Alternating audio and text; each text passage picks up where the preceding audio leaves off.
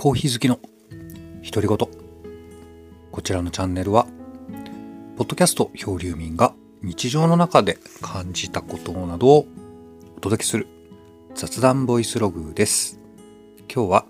249回目の収録です。はい、えー、それでは、えー、始まりました。コーヒー好きの独り言コーヒーフリックスソリロクイ。えー、とですねもうもういくつ寝るとですよね。はい、もう本当に、ん？今年も残すところ、1週間も切ってしまいまして、もうあと何日もするとですね、新しい年がやってきてしまうということで、えー、毎回言ってますけど、12月の進みがやっぱり早かったですね。えー、この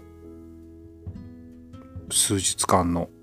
えー、寒波がだいぶ答えまして、えー、私はというと身の回りの暖房グッズを買い替える買い足すのに躍起になっておりました。うーんねやっぱりほらこう物価高騰のこのご時世なのでこういう時にねやっぱり、えー、こう寒いとね皆さん考えること一緒なんじゃないですか？なんか行く先々でねやっぱり暖房グッズって結構、まあ、よく売れてるみたいで、なかなか、あのー、ちょうど思ったこうストライクのものがねえー、異中の暖房グッズっていうのがなかなか買えないなっていうふうに思ってますね。特にあのやっぱりこう作業機械の、えー、ね、えー、U である、えー、ワークマンさんのね、えー、やっぱり優秀な、えー、暖房ウェアっていうんですか？ん？防寒着か。をですね。ネットとかで店舗受け取りとかで買えないのかなとかちょっと当たってみるんですけどうーん品切れがやっぱりかなり目立ってましてやはり皆さんあのどうね暖かく過ごすかっていうのは同じように感じてらっしゃるんじゃないですかね。うん、まあ私はですね、えー、直近で言うとあのルームシューズですね。まあスリッパのちょっとあったかいバージョンなんですけど、まあ、そういうのを買ったりとかね、まあ、ちゃんとこう洗濯ができるウォッシャブルのものがありましたんで、まあ、簡単なものなんですけど取り急ぎそんなんとか、まあ、部屋着で着れるダウンとかねいろいろ当たってましたね。あとは、まあ、念願のと言いますか新しいコーヒーのドリッパーを注文しました。まだ届いてないんですけどね。またちょっと今まで使ってたのとは、えー、タイプの違う、えー、コンセプトの違うドリッパーなんで高いものではないんですけどすごく楽しみですね。ちょっとこの威力をあの何て言うんだろう。試し切り、えー、できるんじゃないかと。年内にはできるんじゃないかということで。先日コーヒー豆を多めに焼きましたので、えー、それが程よくね、えー、炭酸ガスが抜けて飲み頃になった時にはそのドリッパーも届いてるんじゃないかなと思ってはい今から楽しみです、まあ、それはまた届いた後で、えー、レビューをさせていただくとしてえー、あとはですね、まあ、こちらもそうですね。あの前々から買いたかったあほうじ茶をね買うことができました、えー、お茶がねやっぱり結構この寒いのも相まって楽しいなっていうふうに思ってて釜入り茶をずっと飲んでたんですけど、えー、今度はほうじ茶。にく替えしました。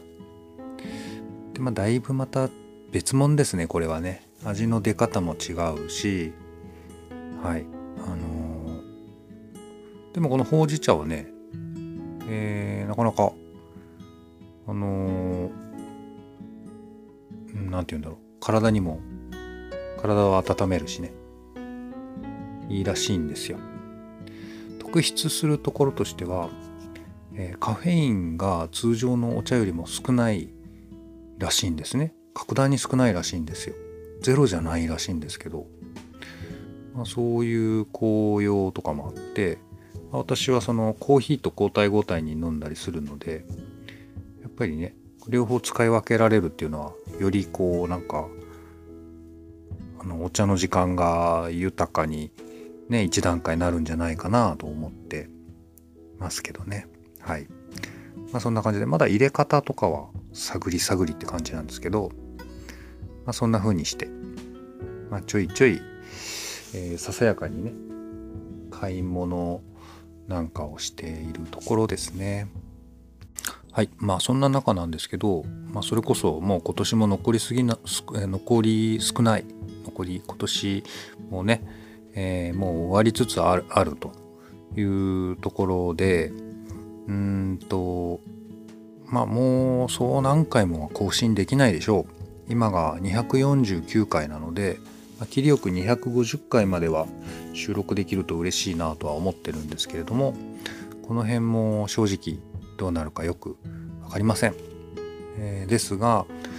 えー、まあなんか喋り残したことはないかなと思いまして、えー、今日の話題はですね、えー、前回前々回前々前回とかになるのかな、えーまあ、今年を振り返るボドゲトピック10ということで後編ということで、えー、前編をねちょっと何回トピカであのお話をしてたもんですから、えー、ボドゲにまつわる10のトピックを、まあ、やや駆け足気味にお話をしていきたいなというふうに思っておりますのでお付き合いください。はい、えー、それでは早速参りましょう。えー、今年もですね、えー、引き続き2年目になるのかな、えー、ボードゲームを遊びましたちょっとずつちょっとずつ行動範囲も広がりつつあるのかなと探り探りですけどねやっぱこの地方の都市にいるとなかなかね、えー、ボードゲーム、うん、遊べる機会っていうのは非常に限られるんですけれどもまあだからこそちょっとなおさら、えー、こう何て言うのかな屈折したエネルギーというんでしょうか。まあこうなんか溜まったはけ口がねをこう発露するかのようにね今通販でねやっぱりあの買いやすいですからね、まあ、つい手が伸びちゃうなっていうところはまああるんですけどまあとは言いながらもねしっかり、えーね、遊んでいきたいなと思っています。はい、ということで、えー、ボドゲトピック10その1なんですが、えー、ウォンテッド・ウォンバットこちらのボードゲームを買いました。えっ、とですね、非常に評判のいい、えー、今年発売の国産ボードゲームということで、えー、とても可愛いね、えー、ウォンバットの絵があしらわれた小箱のゲームになっています。特徴としてはすごくまずそのインストが簡単あのルールが少ない、えー、直感的にあのできちゃうという楽しさもありますね。はい、えー、私の好きな、えー、裏箱をちょっと読ませていただきます。えー、ウォンテッドウォンバット。わかるわかるぞ。このウォンバットは1万だ。穴から次々に飛び出してくる30体のウォンバット。その冴えた直感で捕まえましょう。という説明書きになっておりますね、えー、とても可愛いこのイラストはアートの方はですね別府さいさんイラストレーターの別府さいさんが手がけていらっしゃいます。えっ、ー、と別府イさんのイラストがあしらわれたボードゲームすごく増えましたね私も何個か多分持ってると思うんですよえー、まあ、デザインに関わられたっていう意味でね、はいまあ、そんな、えー、小箱のゲームになってるんですけどあんまりボドゲしない人とかでもねこう一緒にやったりするとすごく盛り上がる面白いゲームになっております。はい。ということで、えー、その1はウォンテッド・ウォンバットでした。えー、続きましてその2です、えー、これはですねボードゲームアリーナの話題になります。えっ、ー、とこれはゲーム名がウィングスパンですね。はい。これは野鳥をモチーフにしたあまあ超有名タイトルということで、えー、こちらを、えー、BGA でつい最近遊び始めましたね。えーまあ、そもそもこのボードゲームアリーナというのが、まあ、世界中のさまざまなボードゲームを、デジタルで遊ぶことができる。しかも無料で、まあ、もちろんプレミアム会員っていうのもあるんですけど、あの、遊ぶことができるということでとてもありがたい、サイトになってるんですけれども、まあ、その中でですね、ま、私前々からやりたかったんですけど、まあ、主にはあのターンベースっていうシステムで、えー、この BGA 私は遊ぶことが多いんですけれどもこのウィングスパン、ね、そもそもですね私あの、まあ、実際に箱で持ってるんですけどなかなかルールを覚える、えー、時間がないと、まあ、まずちょっと箱から取り出すのがもうそもそも億劫だということであのなかなか進んでおりませんでした。そんな中でこのボードゲームアリーナで、まあ、ようやく最近えー、っとですね遊び始めたということで、えー、まあ、これをきっかけにですね、まあ、しっかり遊び方を覚えて、えー、私がインストでもできるようにちゃんとなってですねもっともっとこの箱を回していきたいなとそんなふうに思っています。はい、とてもその鳥の、うん、イラストがね美しくて、うん、見とれちゃう、ね、あのゲームになっております。本当パソコン画面越しじゃなくてねちゃんとカードで遊びなさいと、えー、自分に言ってあげたいですが、まあ、バードウォッチングを今年ねちょっとだけやり始めたっていうところもあるので、まあ、そんなところも含めて興味津々のゲームになっています。ということで2番目はウィングスパンでした。さらに続けてまいります。えー、3つ目の、えー、トピックがパッチワーク、え、BGA ですね。はい、えー、このパッチワークもまあ有名タイトルでね2人専用の対戦ゲームになっているんですけれども、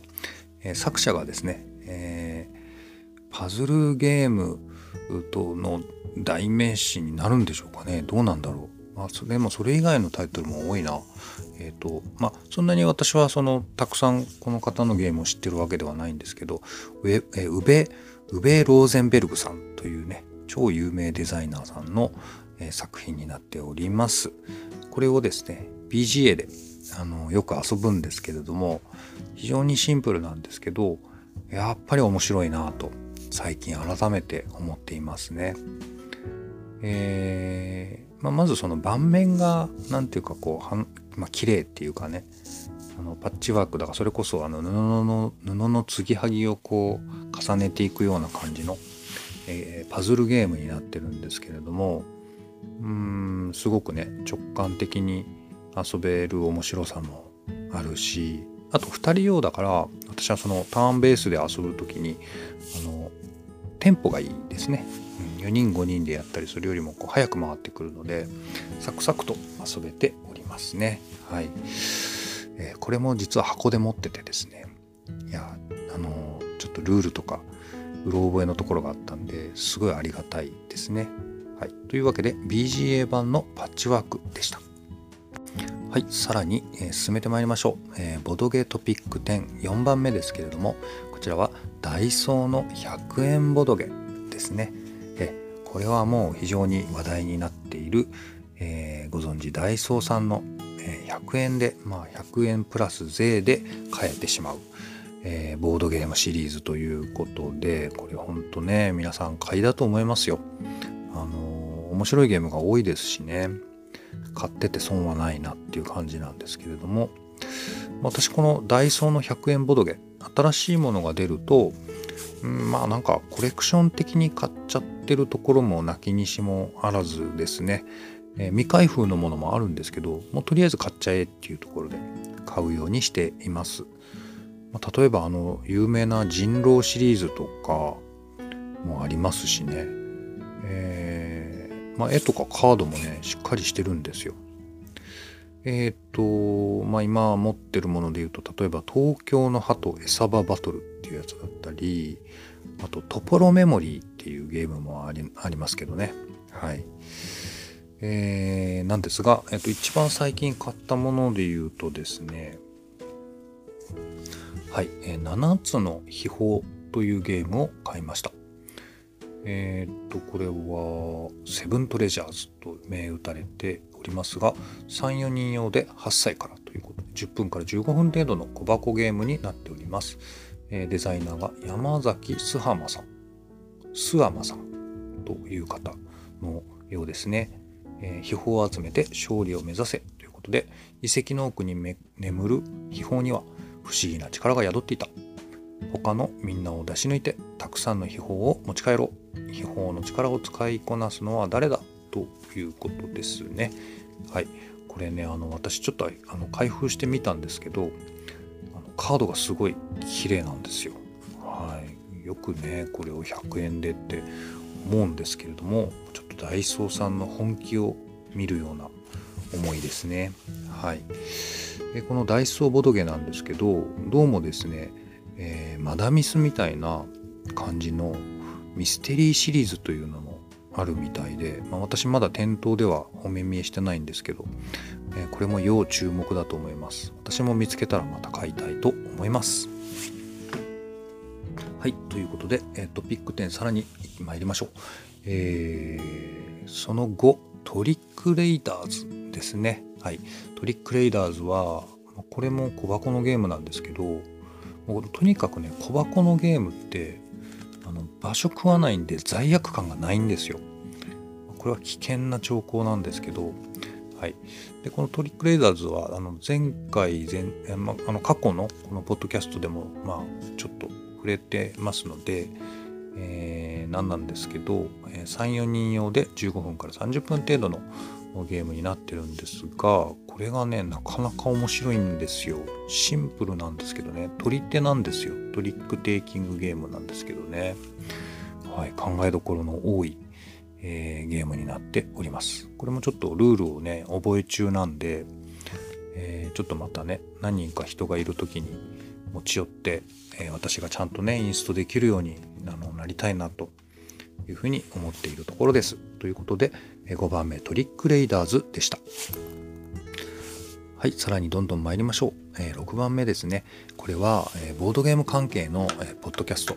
おしゃべりサニバですね。これは、え、長崎県にある、え、サニーバードという、え、ボードゲームカフェ、え、さんの、え、まあ、そこの、え、ゆかりの皆様が、ワイワイガヤガヤ楽しくお届けしている、えー、ボードゲームポッドキャストになってるんですけれどもこちらは以前からあの聞かせていただいててすごい毎回面白いんですよね。はい。えーまあ、今年もポッドキャストいっぱい聞いた中で、まあ、ボードゲーム関係ということでこちらの方に、えー、エントリーさせていただいたんですがあつい最近の回でもですねうん特になんかすごい面白くってなんか笑っちゃいましたね。えっ、ー、とここ数回で言うと、えー、ボードゲームでアニメにするならっていうテーマの回がありましたし、えー、それから直近の回では、えー、プレゼントしたいボードゲームっていうテーマだったんですよ。でまあプレゼントしたいボードゲームっていうとなんかクリスマスとかにこれがおすすめですよとかねなんかファミリー向けのなんかあのちょっとこう人気ボードゲームの紹介とかそんな話題かと思ってたんですけどもうちょっとねもうひとひねりされていてそのシチュエーションの設定がすごかったですね。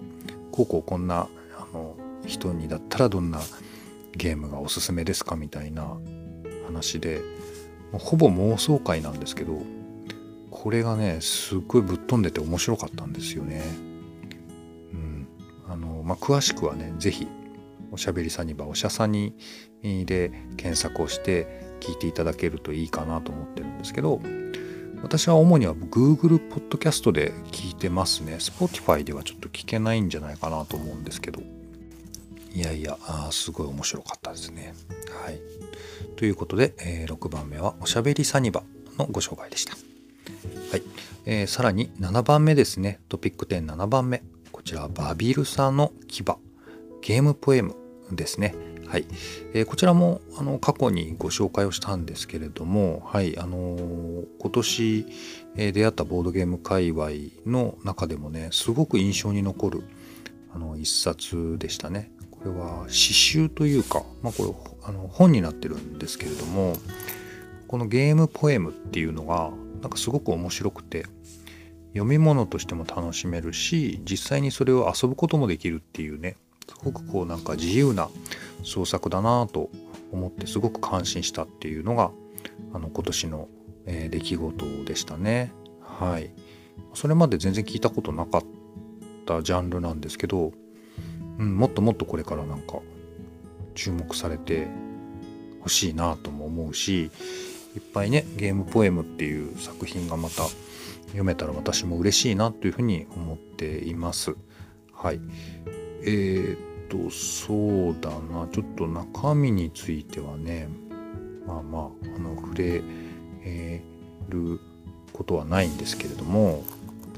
まあ、そもそもが、えっと、私はこのポッドキャストをし始める前はあの何て言うんだろうこうスマホとかで文字を書いてるっていう文字を打ってたのでなんかそのボドゲの趣味とちょっとこうその文字のメディアっていうのがなんかちょっと結びついた瞬間だったような気がしてねすごいなんか興味深かったですね。うん、はい。というわけで7番目、バビルサの牙でした。ちょっと20分超えちゃった、超えちゃったので、あの、テンポよくいきたいと思います。8番目です。えー、これはオリフラムというボードゲームですね。これも BGA になります。ボードゲームアリーナですね。で私はもうほぼほぼこのボドゲーやり始めた時の一番最初に買ったぐらいのゲームなので、えー、すごく思い出深いゲームなんですけど箱絵もすごい綺麗でね、えー、好きなゲームなんですよ。はい。えっ、ー、と続編のオリフラム・グレンっていうグレングググえっ、とどういうイントネーションなんだろうオリフラム・グレンというねまあのもあるんですけど混ぜて遊べるんですけどこれも持ってるぐらい好きなんですけれども、ま、よくよく今になって考えてみるとこんな直接攻撃バチバチのゲームをよくあのやったなっていうあの気がしてますね。はい、なんですけどあの、まあ、その時は全然そんなことも考えず今でもバチバチあの BGA で遊んでます。全然弱いんですけどはいなんですけど、まあ、すごいおすすめのゲームですね。はい。はい。というわけで8番目、オリフラムでした。えー、そしてトピック10、9番目です。こちらも、ポッドキャストの話題ということで、えー、ガヤラジさんですね。はい。これはもう超有名チャンネルということでよろしいんじゃないでしょうか。えー、ボードゲーマーの皆さんによる、えー、エンターテインメントラジオというふうになってるんですけどなかなか内容は言い表しにくいところがありますね。多くを語れるようなあのものではないのではないかと、えー、思うんですけど、うん、とにかくね言葉では表現しず、えー、言葉では表現しづらい、はい。えー、そして面白いですね。とっても面白いしクオリティがねやっぱやばいですよ1話1話のねはい。ということで、まあ、ぜひ、はい、聞いていただきたいなと。私も最近ちょっとね、遡って聞き出したんですけれども、うん、何なんでしょうね、この魅力というのはね。すごくテンションが高くって、元気がもらえるっていうのもあるんですけどね。うーん、何とも言い表しづらい。そしてなんかエモいですね。なんかね、青春の香りがしますよ。うんというところで9番目ガヤラジさんでした。はい。えー、そして、えー、最後、ボドゲトピック10の10番目です。積みゲーが増えたよということですね。はい。ということで、えー、走行をやりつつもですね、え同時に、えー、開封できていない積みボドゲも溜まってしまったなというのがあ今の状況です。はい。まあ、さーっと眺めただけでも、スカウト、それから、フォックス・イン・ザ・フォレスト。フォックス・イン・ザ・フォレストは、デュエットっていう別のバージョン、 Fox in the Forest Duet っていうバージョンも持ってるんですけど、まあ、それではない方のね、本元版っていうのかな、はい、を買ってしまいました。はい、でこれも遊べておりませんし、えー、あと、クルー深海ですね。はい、ザ・クルー深海。こちらも遊べてませんね。それから、スカルキング。これよくよく考えたら全部取り手ですね。はい。はい、この辺をしっかりね、あのー、えー、開封をしていかなければいけませんね。積み毛をほどいていかなければいけません。それ以外で言うと、え、フリードマン・フリーゼさんのファイユームこちらも遊べてないんですよね。これはちょっとね、時間かかりそうだな。あの、いつかしっかり遊べる大人になりたいなと思っております。はい。フリーゼさんといえば、あの、本日、サニーバードさんの方で、えー、新しいフリーゼさんのタイトル、ファザネリっていうゲームの、あの、情報のね、あの、リリースもありましたね。先行発売が始まるよっていうようなお話だったんですけれども、えー、とっても要注目のタイトルだと思っています。えっ、ー、と表紙が生地の生地ですよあの鳥の生地の絵なんですよね。ちょっと怖いなと思うのは私だけでしょうか。はい。なんですけどまあなんか2人用のゲームということでとても気になる内容ですね。はい。はい。というわけで駆け足だったんですけどもう30分弱ぐらいの尺になってしまいました。まあ、今年のことは今年のうちにということで今日はボドゲトピック10の後編ということでお届けをいたしました。えーと、次回が250回ということで、まあ、キリのいい、えー、回数になってますんで、できました。年内に、えー、そこまで更新をしてですね、また新しい年を迎えたいなと思っております。え皆さんもどうぞ、えこの年末をね、え健やかにお過ごしください。ということで、えこちらのチャンネルは毎週土曜日をえ定期更新日としておりまして、それ以外の曜日にも私の気まぐれで不定期更新をしております。よろしかったらまた聞いてください。